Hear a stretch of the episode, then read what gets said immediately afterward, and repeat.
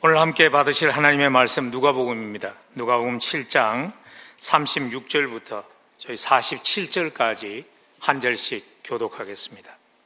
제가 먼저 36절 말씀 봉독합니다.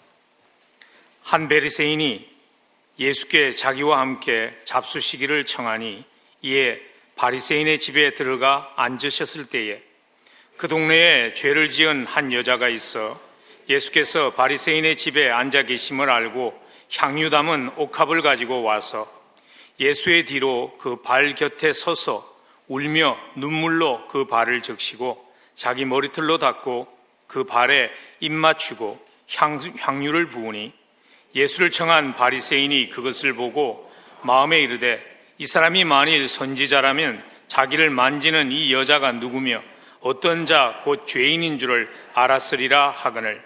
예수께서 대답하여 이르시되 시몬아 내가 내게 이를 말이 있다 하시니 그가 이르되 선생님 말씀하소서.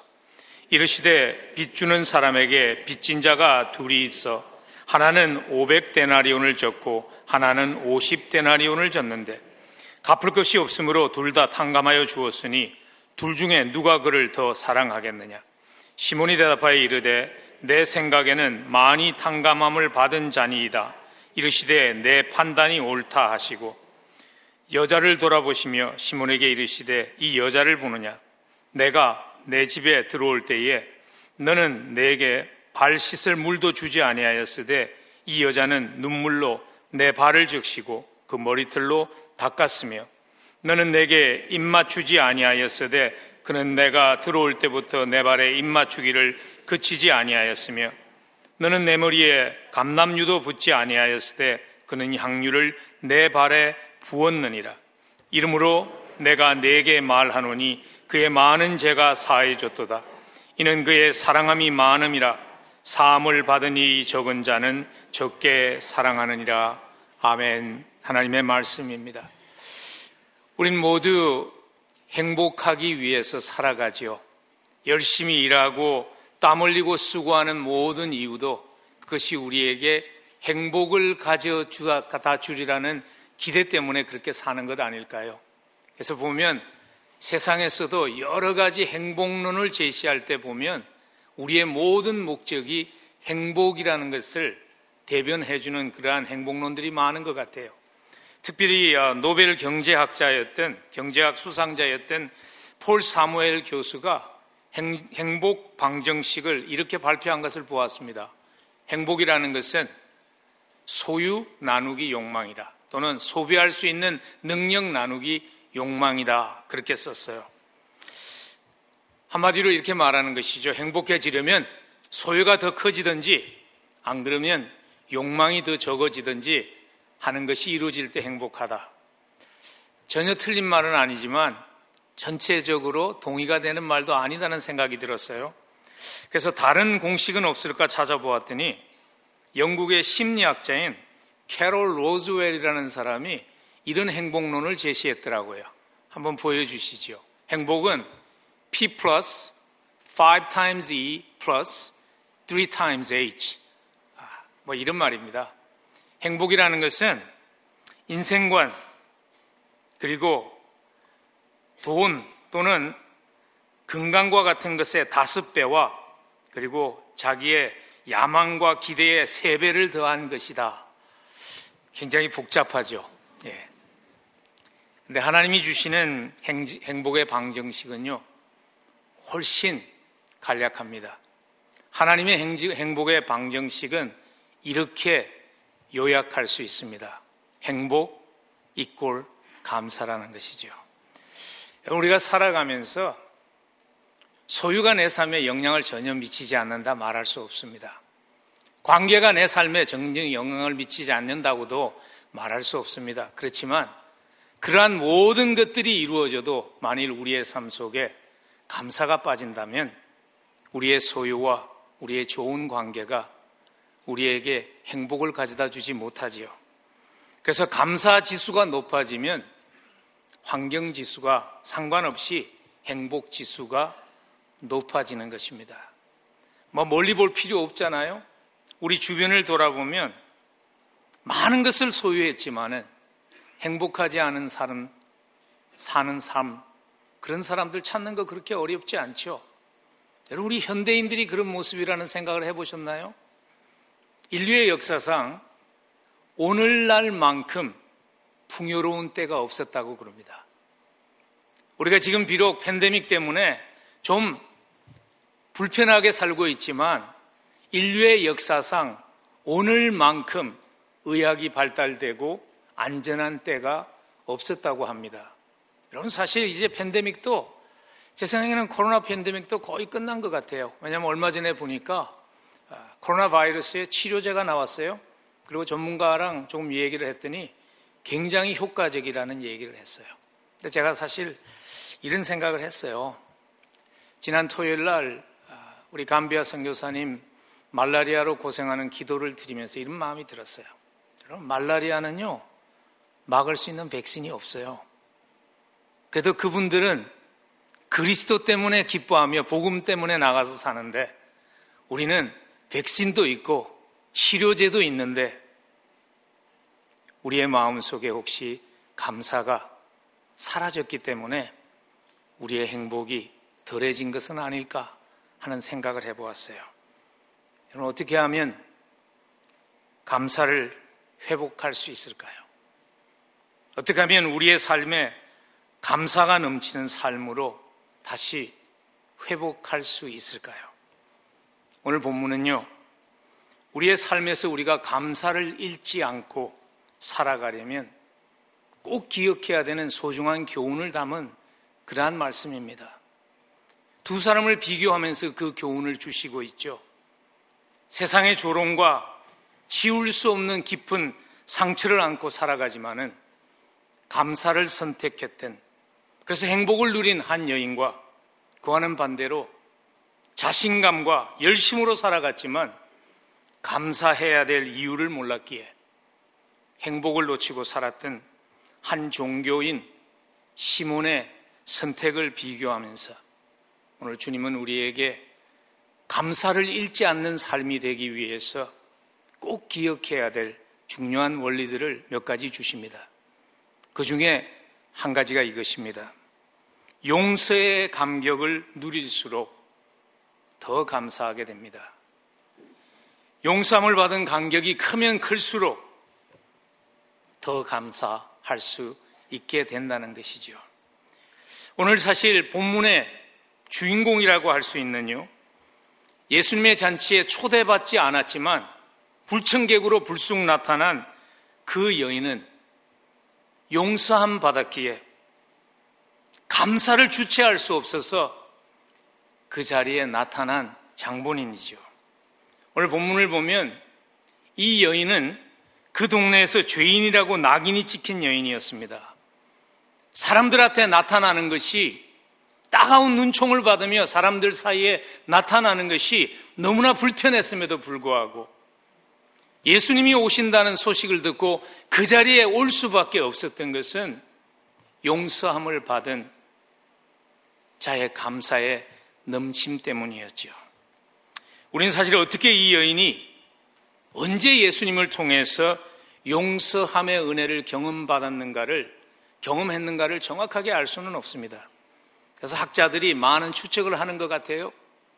오렌 윌즈비라는 유명한 강해 설교자는 이렇게 말씀하세요. 복음서를 순서를 다 맞춰 보면은 오늘 이 사건이 있기 바로 전에 예수님께서 마태복음 11장 28절과 30절을 선포했다는 것입니다. 내게로 오라. 내가 너희를 쉬게 하리라는 그 자비로운 초청의 말씀을 통해서 이 여인이 그리스도를 만나고 회개하고 용서를 경험하지 않았을까 그런 추측을 하기도 합니다. 또 켄트 유라는 유명한 강해 설교자는 좀 더 이렇게 제너럴하게 추측을 하더라고요. 예수 그리스도는 누가복음에 보면 죄인들의 친구였습니다. 죄인들의 친구였던 예수 그리스도를 아마 그분의 가르침을 죄인들과의 만남의 현장에서 혹시 이 여인이 만나고 용서함을 경험하지 않았을까 그런 추측도 합니다. 정확하게 우리는 언제인지 알 수 없지만은요, 이 여인이 오늘 이 자리에 올 수밖에 없었던 것은 용서함을 받은 그 감격 때문에 그 감사를 주체할 수 없어서 오늘 이 자리에 왔다는 것이죠. 오늘 본문을 읽으면서 우리는 조금 오해할 수 있습니다. 왜냐하면 당시의 파티 문화와 오늘의 파티 문화가 다르기 때문이지요. 요즘에 파티 문화는 이런 것 아닙니까? invitation only. 초청받은 자만 갈 수 있죠. 그리고 초청받은 자가 오고 나면 문이 닫히는 것이 오늘의 파티 문화의 전형적인 모습이지만 예수님 당시의 파티는 그렇지 않았어요. 누군가를 디너 파티에 초청을 하면 이렇게 열린 공간 가운데서 파티를 가졌다고 그래요. 그리고 초청받은 사람들은 테이블을 중심으로 이렇게 앉아 있고 유명 인사가 왔을 때 다른 사람들은 그 주변에 둘러서서 유명 인사의 말하는 것을 주목하고 들을 수 있는 기회가 주어졌다는 것이죠. 그래서 오늘 이 여인이 초청받지 않았지만 그 자리에 갈 수 있었던 것 같아요. 굉장히 쉽지 않은 자리였을 거예요. 왜냐하면 당시의 문화는요, 여성들이 대중 앞에서 남성들과 함께 식사를 하지 않는 문화였어요. 근데 그곳에 홍일점으로 여자가 나타났는데 따가운 시선을 받을 수밖에 없었던 이유가 뭐냐면 그 여인은 그 동네에서 죄인이라고 낙인이 찍힌 사람이었어요. 누가 보면 오늘 보면요. 계속 여인을 묘사하면서 여인의 이름은 나타내지 않습니다. 바리새인이었던 사람은 시몬이라고 기록했지만 누가 보면 오늘 여인의 이름을 밝히지 않습니다. 그러나 한 가지 그 여인에 대해서 말할 때마다 꼭 등장하는 단어는 죄인이라는 거예요. 이 여자가 무슨 죄를 지었길래 이렇게 죄인으로 기억되었을까요? 아마 성적인 죄를 지었을 가능성이 많다고 추측할 수 있는 힌트를 오늘 누가가 우리에게 주지요. 오늘 본문에 보면 39절에서 예수님 앞에 나와서 예수님의 발을 씻는 그 여인을 바라보면서 39절에서 시몬이 이런 반응을 합니다. 자기를 만지는 이 여자가 누구며 어떠한 자, 곧 죄인인 줄을 알았으리라. 만일 이 사람이 진짜 선지자라면 자기를 만지는 이 여자가 어떤 죄인, 어떤 죄를 지은 여인이라는 것을 알았을 것이라는 그 묘사를 하면서요. 오늘 사용한 단어가 오늘 만진다는 단어입니다.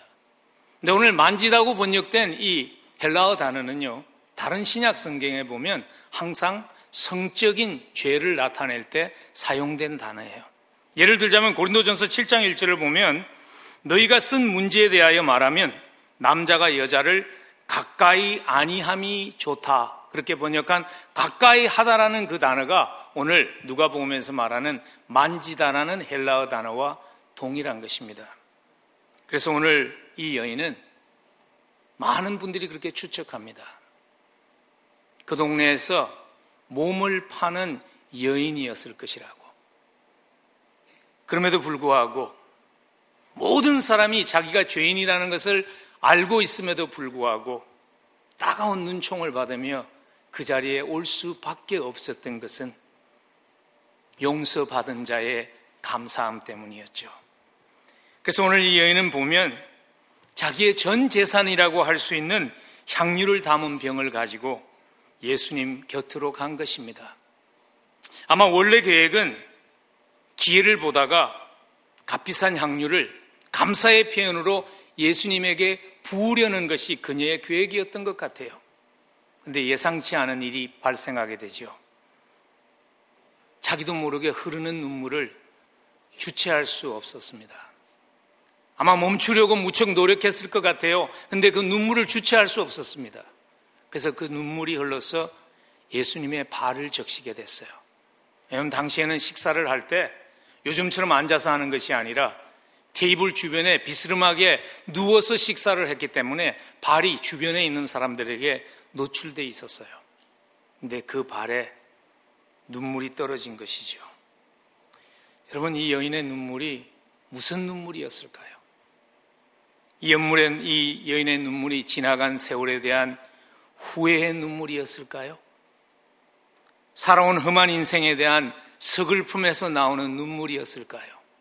아닙니다. 이 여인의 눈물은요, 용서함을 받은 자의 감사의 눈물이었어요. 세상은 다 자기에게 손가락질 하지만 자기를 소중한 한 존재로 인격적인 한 사람으로 인간으로 취급해 주시고 죄를 용서해 주신 주님의 은혜에 대한 감사의 눈물이었습니다. 용서받음이 많으면 많이 감사할 수밖에 없기에 흘러내린 감사의 눈물인데 이 눈물을 단지 서글픈 눈물로 오해하지 않으려면요. 본문을 읽으면서 한 가지를 혼동하지 말아야 합니다. 뭐냐 하면 오늘 이 여인이 향유를 주님께 아낌없이 드리는 행위가 있었기 때문에 예수님의 용서가 있었다고 오해하지 말아야 합니다. 왜냐하면 그렇게 오해할 수 있는 구절들이 있어요. 아마 여러분들 가운데 그게 왜 그렇게 중요한가, 뭐가 그렇게 중요한가 생각하실지 모르지만 일부 캐톨릭 학자들은요, 이 말씀을 엉뚱하게 사용합니다. 그래서 우리의 구원이라는 것이 은혜 플러스 행위라고 그 주장을 할 때 오늘 여인의 눈물을 인용하는 경우들이 종종 있는 것을 보게 됩니다.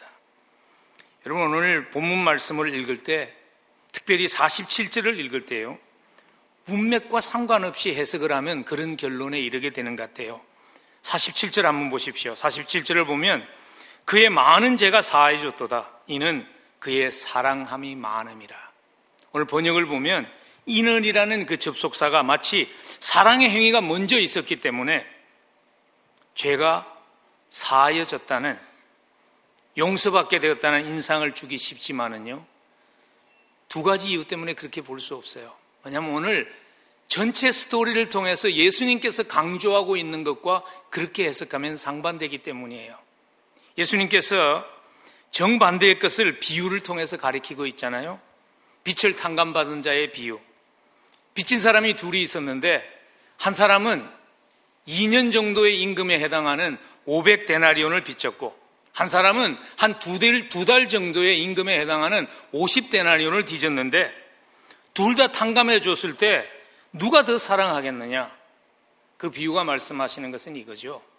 이미 탕감이 이루어졌기 때문에 용서를 받았기 때문에 누가 더 많이 사랑하겠느냐? 주님이 질문하신 것이죠. 무언가를 했기 때문에 용서한 것이 아니라 용서는 값없이 주어졌다는 것입니다. 그리고 또 한 가지 이유는요. 예수님이 사용하신 동사의 시제 때문에 그렇습니다. 47절에서 그의 많은 죄가 사하여졌도다 하는 그 시제가 완료형이에요.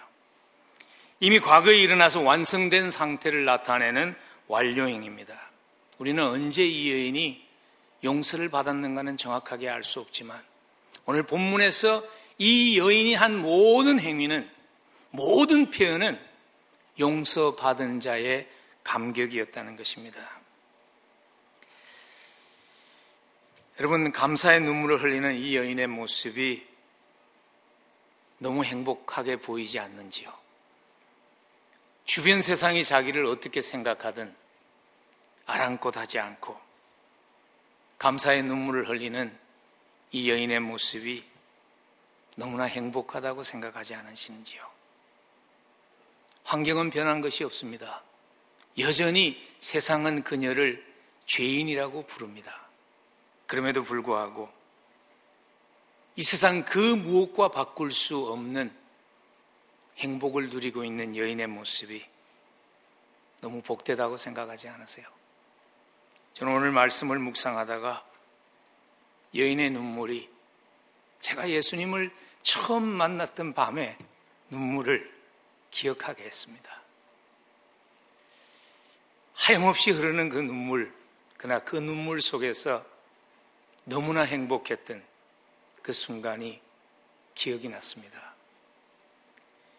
여러분, 우리에게 필요한 것이 혹시 십자가 은혜로 용서받음에 대한 감사의 회복이 아닐까요?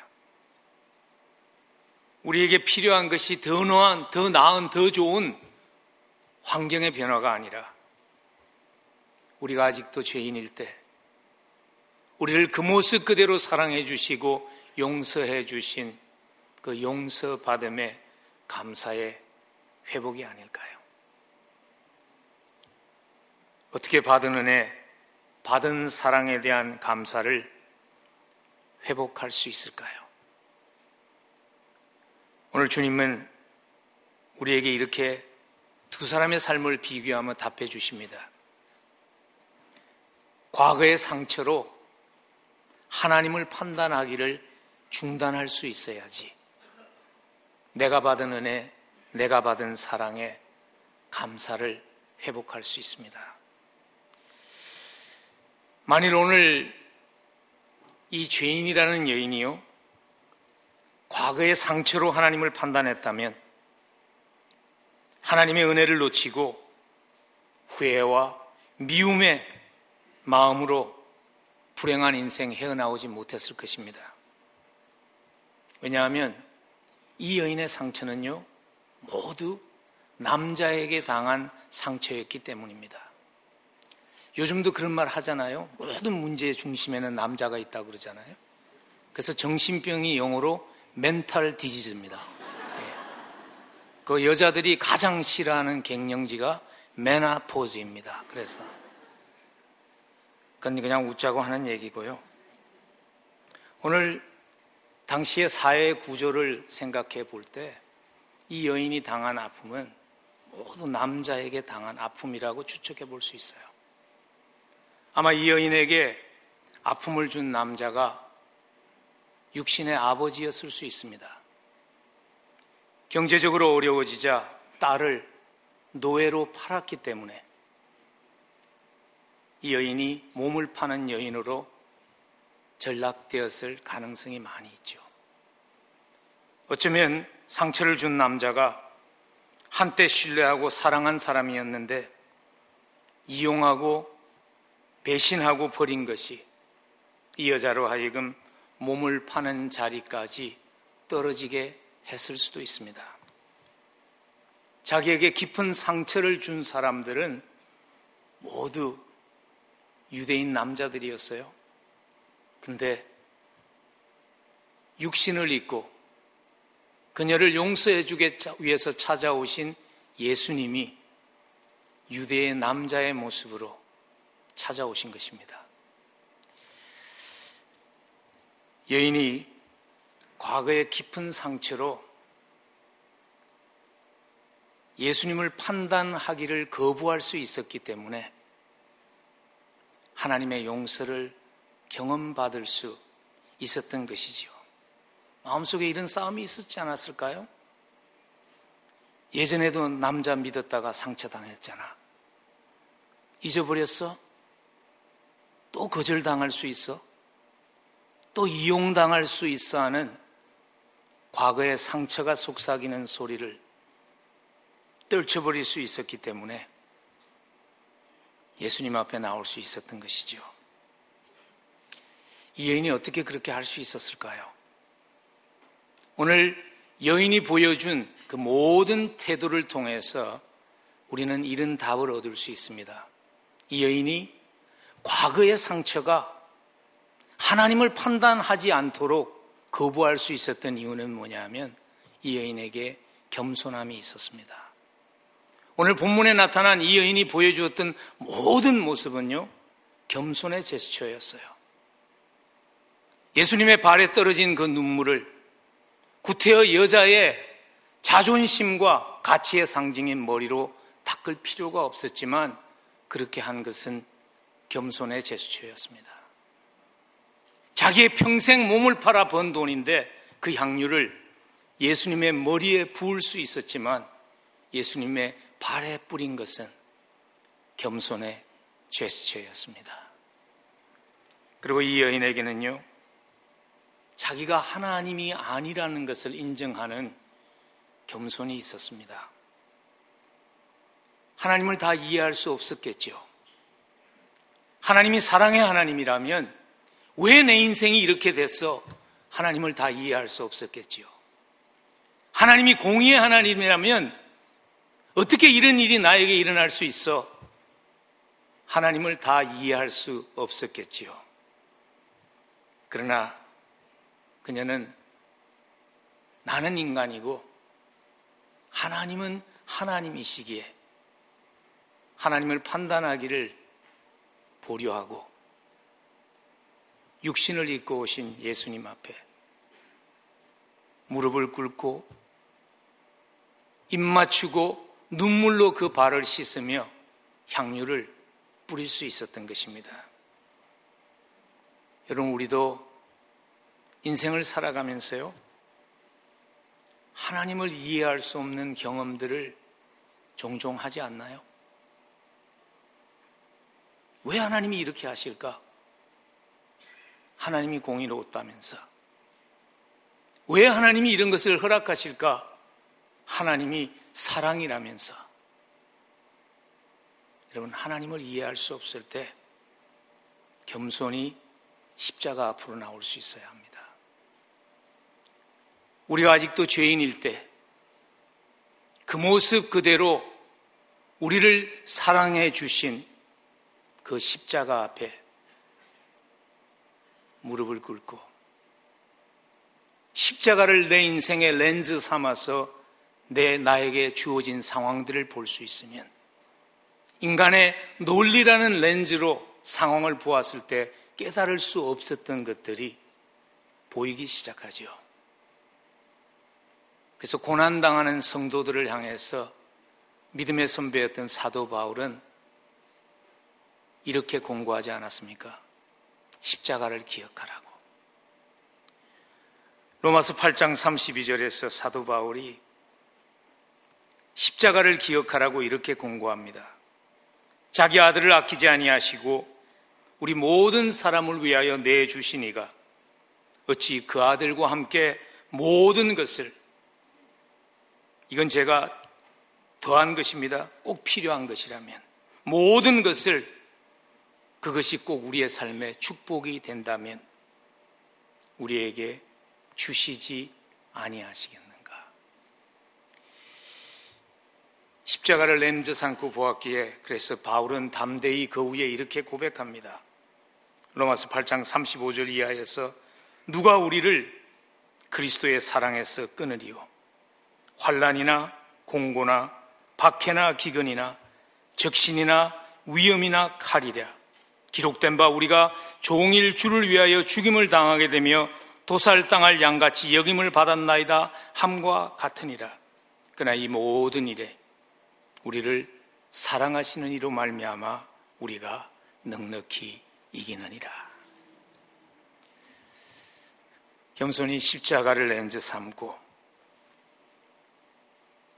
겸손히 하나님의 공의와 사랑을 신뢰했던 그 여인의 신앙의 고백이 바울의 신앙의 고백이 우리의 신앙이 고백될 수 있기를 간절히 축복합니다. 그렇게 고백하기 위해서 한 가지 더 해야 되는 결단이 있습니다. 받은 은혜와 사랑에 대한 감사를 회복하기 위해서 해야 하는 또 한 가지의 결단이 있습니다. 그것은요, 종교인이 되기를 거부할 수 있어야 합니다. 종교인이 되기를 거부할 수 있어야 합니다. 우리 모두에게는요, 자기의 노력으로 무엇인가를 이루기를 원하는 마음이 있습니다. 어린아이들 키워보면 그런 거 경험하지 않나요? 자기가 하겠다고 할 능력도 없으면서 자기가 하겠다고 I can do it 고집하는 어린아이의 모습 우리에게도 그런 모습이 있죠. 내가 생각할 때 나에게 소중한 것이라고 생각하는 것일수록 내 힘으로 이루기를 원하는 마음이 있죠. 왜냐하면 그럴 때 그 성취를 통해서 우리는 존재의 가치를 인정받는 세상의 시스템 속에 길들여져 있기 때문입니다. 그래서 종교인으로 사는 것이 기독교인으로 사는 것보다 훨씬 더 매력적으로 보이는 것이죠. 제가 말씀드리는 종교인의 의미는 이런 것입니다. 기독교를 제외한 모든 종교는요, 인간이 노력해서 쌓은 것, 도덕적으로 선하게 살려고 쌓은 그 결과를 가지고 신 앞에 나가서 평가를 받고 인정받는 시스템 속에서 움직입니다. 그리고 그것을 따라 사는 사람이 종교인입니다.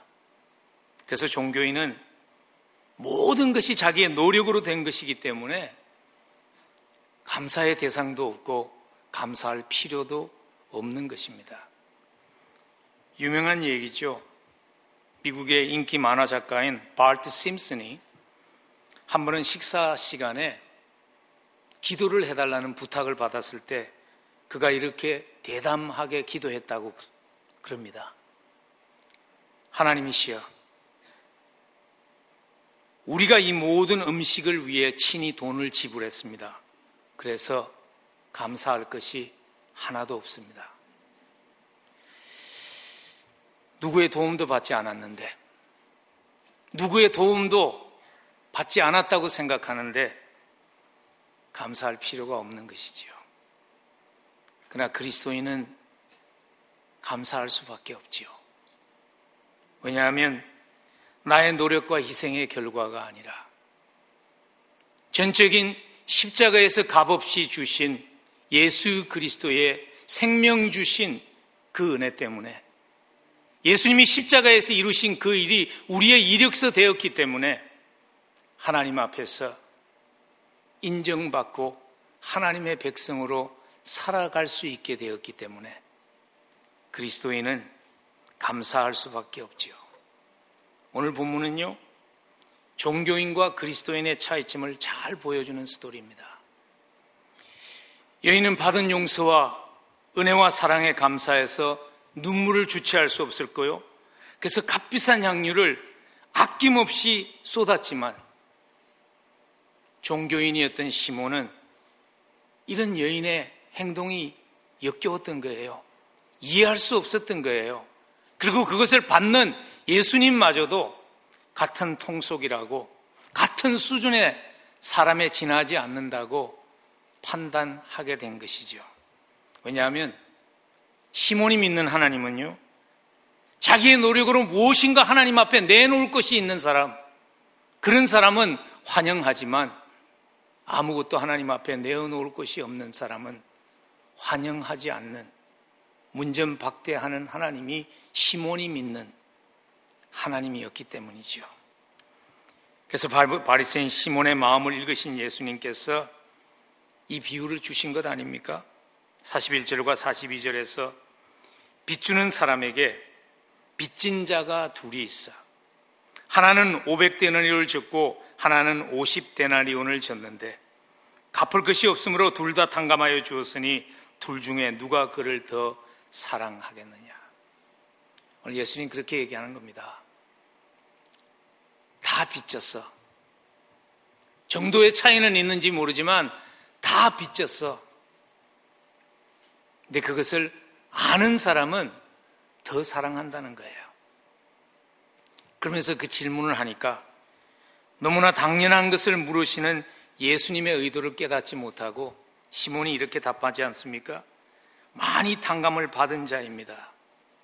그때 예수님께서 시몬아 너와 이 여인의 태도가 판이하게 다른 이유가 무엇인지 아느냐 하며 핵심을 찌르는 말씀을 하시지요.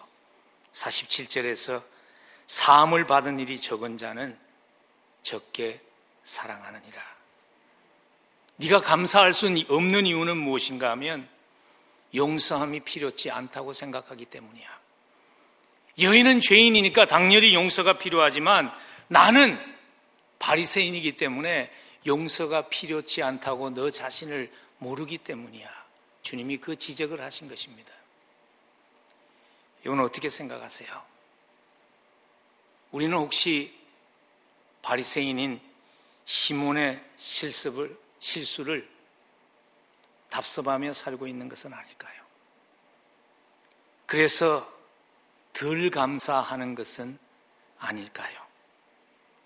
내가 누리는 것들이 당연히 내가 누릴 권리가 있다고 생각하기에 내가 이루었다고 생각하기에 덜 감사하는 것은 아닐까요?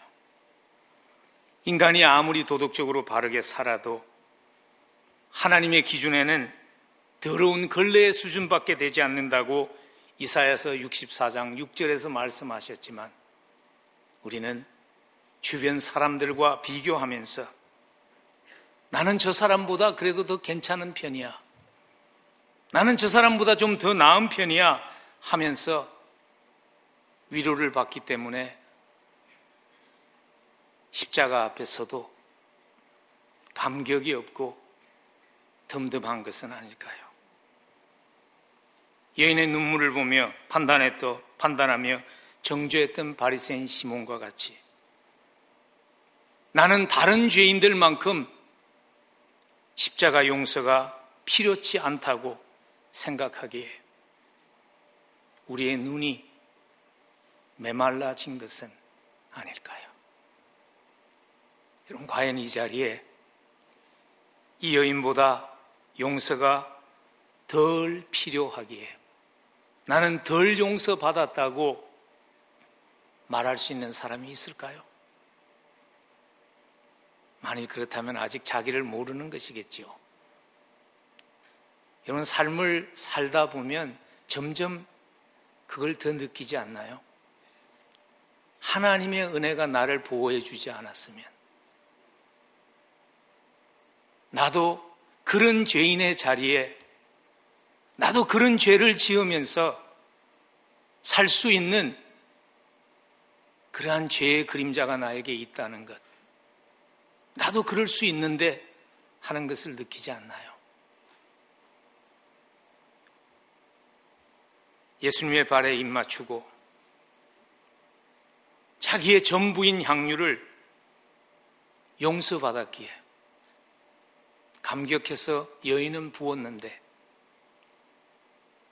우리는 어떻게 우리의 감사를 주님께 표현해야 할까요? 우린 더 이상 주님의 발에 입 맞추고 값비싼 향유 부을 수는 없습니다. 그렇지만 주님이 이렇게 말씀하셨습니다. 지극히 작은 자 하나에게 한 것이 곧 나에게 한 것이라고 말씀하셨습니다. 우리 주변에 있는 우리의 감사의 표현이 필요한 지극히 작은 자를 섬김을 통해서 예수님의 발에 우리의 인생의 향유를 부을 수 있으면 어떨까요? 주님이 그렇게 말씀하실 것 같아요. 내가 추울 때 입혀줘서 고마워. 내가 굶주릴 때 먹여줘서 고마워. 주님이 미소 짓지 않을까요? 우리와 같은 나그네들을 도와줄 때 주님이 이 땅에 나그네로 오셔서 십자가에서 삶을 마치신 그 주님이 미소 짓지 않을까요? 또 이렇게 감사를 표현하면 주님이 미소 짓지 않을까요? 삶에 부족한 것이 많음에도 불구하고 합하여 선을 이루시는 하나님을 신뢰하며 감사의 기도와 감사의 찬양을 올려드리는 것은 어떨까요? 여러분, 많은 것을 가졌을 때의 감사보다 많은 것을 잃었을 때의 감사가 더 아름다운 감사 아닙니까? 그래서 이 여인의 감사가 더 아름다운 감사지요. 그래서 하박국 선지자의 감사가 항상 감사절을 지나갈 때마다 우리로 하여금 기억하게 하는 아름다운 감사 아닙니까? 우리 한번 하박국의 감사를 함께 합독하면서 말씀을 마무리 지으면 좋겠습니다. 하박국 3장 17절에서 18절입니다. 함께 합독합니다. 비록 무화과 나무가 무성하지 못하며 포도나무에 열매가 없으며 감람나무에 소출이 없으며 우리의 양이 없으며 외양간에 소가 없을지라도 나는 여호와로 말미암아 즐거워하며 나의 구원의 하나님으로 말미암아 기뻐하리로다. 아멘. 이번 감사제를 지나가며 우리의 인생에 과수원의 열매가 없지만 주님이 여전히 나의 주님이시기에 주님 한 분만으로 충분합니다 하는 그 고백이 여러분과 저희 감사될 수 있기를 간절히 축복합니다. 기도하겠습니다. 주님 십자가에서 생명 주시기까지 사랑해 주심을 감사합니다. 사랑받았기에 용서받았기에 감사하며 섬기며 살아갈 수 있도록 주님 도와주옵소서. 우리의 감사의 찬양을 받으시기에 합당하신 우리 주 예수 그리스도의 한량없는 은혜와 죄인을 자식 삼아 주시며 믿어 주시고 주의 일 맡겨 주시는 하나님 아버지의 무한하신 사랑하심과 받은 은혜의 감격, 그 감사의 가슴을 안고 이 땅을 복음으로 변화시키며 살아갈 수 있도록 우리를 도와주시는 성령님의 함께 하시며 역사하심이 오늘도 말씀을 받고 보냄의 현장으로 돌아가며 하나님 내 삶의 순간순간이 용서함을 받은 자의 감사가 넘치는 고백이 있게 축복해 주옵소서. 기도하며 이 자리를 떠나는 사랑하는 성도들의 사무회와 그들의 가정과 그들의 생업 위에 그리고 하나님의 몸된 교회 위에 지금부터 영원까지 함께 하시옵기를 간절히 축원하옵나이다. 아멘.